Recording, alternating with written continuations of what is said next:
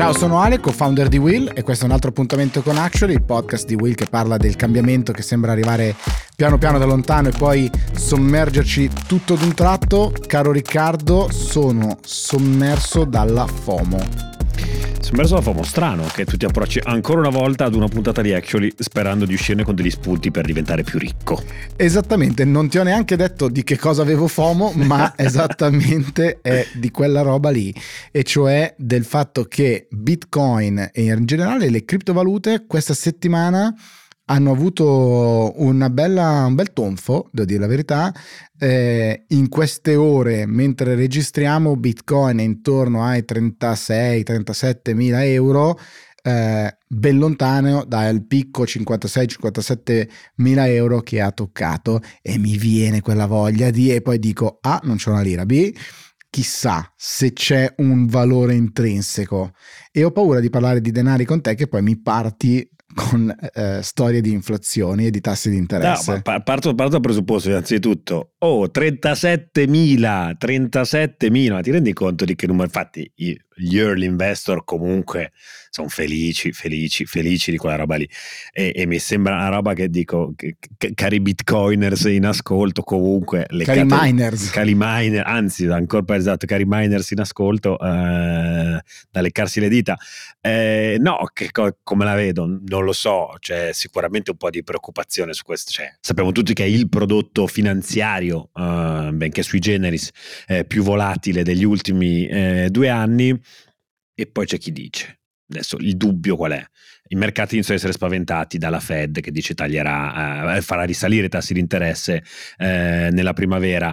C'è un rapporto di dipendenza fra questo, questo, questo, incremento dei tassi e quindi una potenziale riduzione della liquidità in circolazione e i valori dei bitcoin, perché la teoria di alcuni è i bitcoin valgono così, sono così tanto alti nelle loro valutazioni perché c'è una liquidità folle che non sa dove sfogarsi e oggi si sfoga sul primo che passa, che non è proprio il primo che passa, che è il Bitcoin. Nel momento in cui la liquidità andrà giù, ecco che anche il Bitcoin andrà giù. Allo stesso tempo c'è chi invece dice no caro mio non hai capito proprio una mazza perché è una valuta diversa che gira su principi diversi e quindi quando gli altri, haha, voi sui vecchi mercati finanziari eh, sarete in scacco della Fed, noi saremo liberi e felici sul nostro eh, settore dei, eh, de- delle, cripto- delle, criptovalute naturalmente. Vabbè, non ho capito se devo investire oppure no, eh, ma eh, questo era anche lo spirito, eh, sicuramente eh, rimane un mondo affascinante. E pensavo quando nella storia si è presentata un'opportunità, se vuoi diciamo di arricchimento, neanche di investimento, ma di arricchimento così rapida e così verticale come quella delle cripto, cioè eh, da zero ai 36.000 di oggi, 56.000 di qualche mese fa, euro, 56.000 euro, qualcosa che pochi anni fa valeva zero, assolutamente zero. Eh, strumento di scambio in teoria, cioè comunque una moneta. Eh, davvero, davvero affascinante. Seconda piccola storia prima di andare verso la big story che un po' ci riguarda. Questa mini storia eh, di mezzo, diciamo così, ci riguarda tantissimo, ci riguarda ormai da due anni credo che Actually fosse forse l'ultimo podcast al mondo che non aveva parlato di pandemia di per sé, dato che avevamo parlato degli effetti della pandemia in lungo e largo, anche e soprattutto in termini di salute mentale, di benessere psicologico, eccetera. Ma eh, in queste ore mi ha stupito, diciamo, mi ha stupito come il media l'ha riportato. È interessante invece la cauta dichiarazione del premier spagnolo che dice forse con calma possiamo incominciare a eh, creare dei tavoli sia tecnici che politici a livello europeo per chiederci, quindi tutto molto blando, se non è il caso di incominciare a trattare questa pandemia come una malattia endemica, come appunto può essere eh, l'influenza. Gli fa tra l'altro eco in un certo senso poche, pochi giorni dopo, anzi poche ore dopo, l'OMS che dice a questo ritmo nei prossimi mesi, due mesi, il 50% degli europei potrebbe essere contagiato da, da Omicron.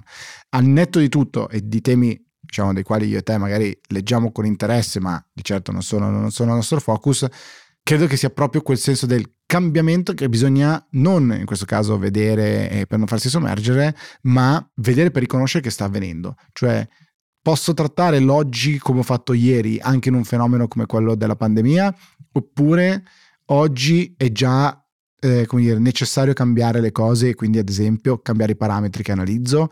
Trovo affascinante, sicuramente come dire, di stimolo, chiunque riesca a farsi la domanda e questo è almeno il punto per me di interesse. No, è super interessante, è una sfida pazzesca per i governanti di questo momento perché, perché, richiede una capacità di fare dei passi avanti, indietro, di lato e gestire una comunicazione di questo tipo, anche solo le parole. No? Adesso dire il Covid, la pandemia da Covid sta diventando un'influenza a livello di comunicazione, per quanto abbiamo lottato contro quelli che hanno sostenuto la tesi dell'influenza, per convincerli che non fosse un'influenza, ora tu devi fare tutto il passo indietro e provare a convincere invece che adesso è un'influenza, ma, un'influenza, ma le cose sono un po' diverse, sono un po' più complicate. E la sfida della comunicazione, la sfida della comunicazione politica di tutta questa pandemia è stata pazzesca. Penso che alla conferenza stampa di ieri di Mario Draghi, cinque giorni di grandi attacchi, perché? Perché questa volta, per la prima volta dopo un decreto, non aveva parlato. Ha parlato ieri e di nuovo oggi tutti a, a, fare i complimenti al presidente Draghi che parla così e ha placato tutti, no? Invece per un attimo, una settimana sembrava che Draghi fosse diventato il primo che passava.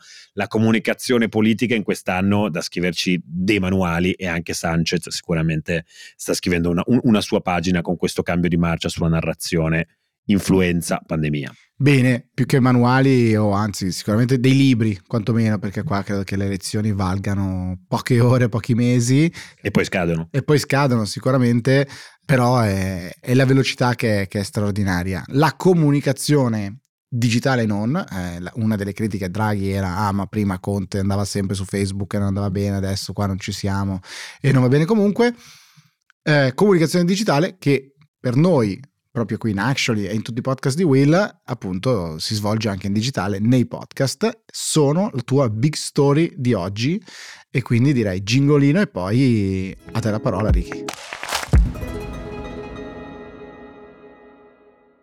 Eccoci, Big Story, parliamo un po' di noi, dello spazio che abitiamo oggi, ovvero eh, quello dei podcast attraverso cui ci ascoltano eh, tutti gli ascoltatori di eh, Actually. Eh, perché? Perché c'è stata questa conversazione molto interessante eh, fra Dawn Ostroff, che è la capa di, eh, dei, dei, dei, content di Spotify, e Bloomberg, sempre molto sul pezzo, Lu- Lucas Shaw di Bloomberg. Sono bravi quelli di Bloomberg? Bravini, bravini, bravini, bravini, bravini devo dire, sono le cose più entertaining eh, che, che, che, ci sia in circolazione. Screen Time è la newsletter giusto Pazzesco, che, che sì. visto, molto, Super molto consigliata.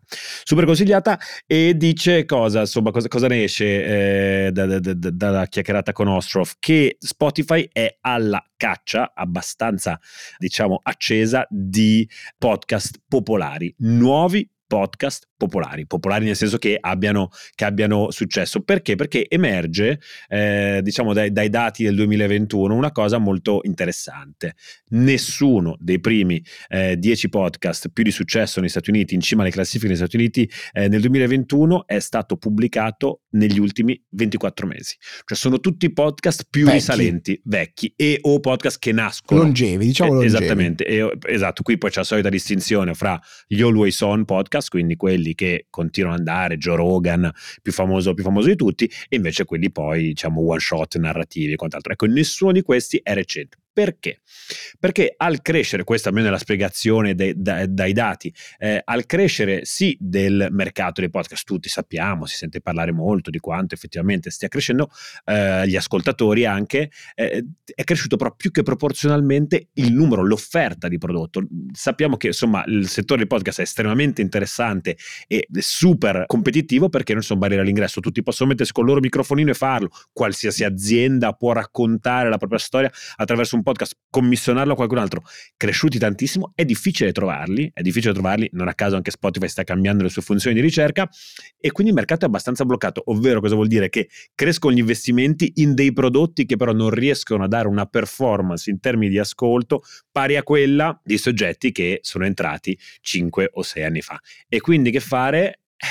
la tesi, la tesi eh, di, di, di, Lucas Show eh, è interessante che in qualche modo poi se vogliamo un pochino, anche noi con Will stiamo provando a fare la nostra, dice da una parte concorrenza spietata sul contenuto, ma poi anche tutto quello che sta attorno al contenuto, ovvero come si promuove, cos'è davvero, dove sta il petrolio, ancora una volta si dice nell'essere piattaforma oppure multipiattaforma, saper portare audience attraverso altri canali.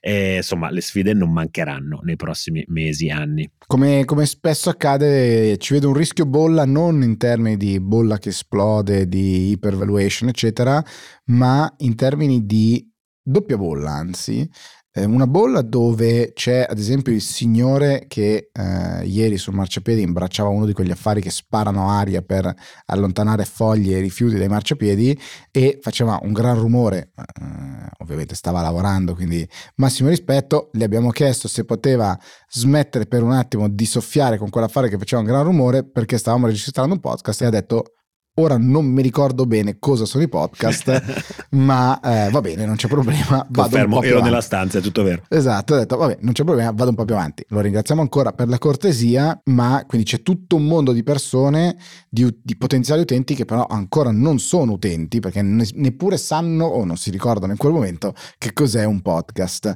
Eh, e quindi, come dire, untapped opportunities, direbbero quelli bravi, gigantesca. Dall'altra parte, eh, invece, c'è una bolla nella quale ci sono tantissime persone che hanno qualcosa o sentono di avere qualcosa da dire e barriere all'ingresso minime. La tecnologia per registrare un podcast oggi è di un costo veramente irrisorio, da qualche decina, ma qualche centinaio di euro per un, mm, già un signor microfono, diciamo così, eh, e quindi si può, si può produrre mi sembra che si stia un po' mm, replicando quello che succede, specie in Italia, nel settore dell'editoria in termini di libri. Poche persone che leggono tanto, molte persone che o non leggono o leggono, leggono molto poco. E quindi qua ulteriormente non solo poche persone che leggono tanto, ma poche persone che devono leggere, eh, devono ascoltare podcast prodotti da tante persone che eh, per un entusiasta come me dell'effetto platform, della, della creators economy, è eh, un bene perché ognuno di noi può testare N podcast, trovare il suo creatore preferito, dire questa è una porcheria, questa invece è bravissima e fidelizzarsi, premiare, magari domani mattina sottoscrivere un piano per pagare per la creazione di quei contenuti e via discorrendo. Eh, certo è che oggi in questa fase magari di progressiva maturità, diciamo così, del mercato, si rischia di avere quasi più gente che li fa di quelli che li ascolta. Sì, c'è quello eh, e poi chi si mette a fare podcast oggi chi, e chi ci investe soprattutto, perché poi il tema, il tema qual è? Cioè da una parte c'è questo dato, i, eh, il podcast è eh, comfort food, cioè le persone ci si affezionano molto e continuano ad ascoltare quello, The Daily del New York Times. Una volta che uno entra dentro quella roba lì, so di quei ragazzi di Will, anche, so che sono esatto, bravi. Sono, sono, sono, bravini anche quelli di Will. Fatto e c'entri dentro in realtà al di là del fatto che possa esserci un prodotto a fianco beh, più interessante, però tu sei ormai sintonizzato su quella lunghezza d'onda e, e, quindi lo switching cost è abbastanza alto per te utente a muoverti da una parte diversa e, e poi c'è appunto c'è questa barriera eh, significativa e poi hai Spotify, eh, per esempio, che investe in due anni 500 milioni di dollari. In un mondo in cui chiunque può spendere 30 euro per un microfono e registrato, loro spendono 500 milioni in due anni in società di produzione eh, di podcast, nuove tecnologie, perché dicono invece sulla qualità eh, e sulla mia capacità di produrre eh, prodotto sempre migliore, io batterò, batterò gli altri. Eh, è una cosa che naturalmente puoi fare in un mercato che però deve continuare a crescere di audience, quello che si dice che ancora forse sta crescendo troppo lentamente per supportare questo tipo di investimenti, o meglio, questa è la teoria ancora bisogna vedere, naturalmente quando un colosso come Spotify investe così tanto non lo fa per vedere ritornare il suo investimento il mese dopo, ma lo fa con, con, una, visione, con una visione di lungo periodo. Mi viene da dire che anche, scusami se ti interrompo, ma è anche un po' il ruolo del leader del mercato, certo. cioè se eh, sei il leader eh, di questo mercato, se vuoi crescere sempre di più nell'essere lo spazio di riferimento, e torniamo al punto del essere la piattaforma dove si fanno quante più cose possibili, e allora tocca anche che come dire, prendi un po' di vento in faccia, diciamo così, eh, e, e, fai il lavoro più difficile, in questo caso che vuol dire investire, che vuol dire anche comunque selezionare creator, certo. che selezionare talenti, che non, è, che non è facile perché non sono tutti Joe Rogan, posto che Joe Rogan anche lui crea dei bei grattacapi ogni tanto, e quindi credo che però sia il ruolo, sia il ruolo del leader di, di, un mercato, di un mercato che come dici tu deve farsi, che mm-hmm. si, sta, si, sta, creando sostanzialmente, sicuramente la qualità è una cosa che, che premierà. La musica, l'audio, sono mondi che hanno attraversato per primi o tra i primissimi un processo di digitalizzazione che è stato brutale. Eh, la musica è stata per un po' veramente distrutta no? dai Napster di turno. Eh, l'arrivo di soggetti che hanno permesso l'ascolto in maniera legale, facile e di buona qualità anche in termini di audio della musica hanno offerto una nuova, una nuova speranza. I podcast secondo me non sono la nuova radio, cioè sono qualcosa di diverso, qualcosa di più. In alcuni casi è una sostituzione di pezzi di tv, di libri, forse se io ascolto un podcast di seminarrativa probabilmente è simile a un libro. Eh, penso ad Acerbe, il, il podcast di, di Will in questi giorni, è quasi una raccolta di, di storie, di testimonianze di un bel libro impegnato. Tyranny è un esempio di un podcast più scanzonato che però mi fa viaggiare il mondo. Globally è forse l'equivalente di una rivista eh, di internazionali. Quindi eh, è più, di, più della sola radio, a cui è stato tolto il fattore tempo perché puoi ascoltarlo quando vuoi. Ed è un, secondo me un'opportunità gigantesca davanti a noi. Sì, secondo me, tra l'altro, ci sta adesso, al di là del fatto che si tratta direttamente di noi il caso di Will, ma come Will hanno fatto anche tanti altri, un'altra delle, delle, opzioni sul tavolo per chi voglia lanciare qualcosa di nuovo è avere già qualcosa che funziona, ovvero il cross-referencing, quindi avere il tuo FT News Briefing, sei il Financial Times, ogni mattina fai uno dei podcast più ascoltati. Eh, eh, Aridaglie. The Essential. The Essential, sei, eh, parliamo di noi. Hai uno dei podcast più seguiti in Italia, è chiaro che poi sfrutti, eh, sfrutti quello per dare visibilità ad altro, quindi iniziare a legare un po' i contenuti gli uni con gli altri e spostare flussi su, su, su, sui nuovi lanci, così per esempio è stato sicuramente per, per, per Acerbe recentemente, è andato molto bene, eh, e poi per altro verso avere eh, per esempio di nuovo Will che si propone come realtà multipiattaforma, come anche altri soggetti in giro per il mondo, avere una grossa community eh, forte che tu gestisci su un altro, uh, un, altro, un, altro, universo, diciamo, che sia digitale o che sia cartaceo, per esempio, eh, quello, dei, quello dei, grandi, dei, grandi, giornali, e da lì poi in qualche modo eh, dai, dai, dai, benzina alla tua, alla, alla tua community eh, sui, sui, podcast. Eh, e poi, vabbè, insomma, non parliamo da ultimo ancora poi delle grandi sfide della monetizzazione, no? eh, che, che, poi è, è, la più grande, non a caso, proprio settimana scorsa Spotify ha lanciato le nuove funzioni per eh, fare ADV personalizzata e tailor made eh, anche, sui, anche, sui, podcast, insomma, mercato che sta evolvendo, eh, noi continueremo sicuramente ad abitarlo e proviamo anche a, appunto a studiarlo e a cercare di capirlo il più possibile. Assolutamente, e qua direi che il, il, contributo di tutti coloro che ascoltano Actually o tutti i podcast di Will è fondamentale, quindi anche adesso, come, come sempre, forse di più, ogni commento, feedback è più che benvenuto info-willmedia.it per, per scriverci. Ricky, come sempre, sei fonte di ispirazione. Non ho capito niente se devo investire o meno in Bitcoin, ma eh, mi rimarrà la mia FOMO. E... Più confuso di prima. Vabbè, più confuso di prima, ma va bene, hai svicolato come un bravo avvocato avrebbe fatto. Ciao, Ciao a tutti. Ale. Ciao Ricky.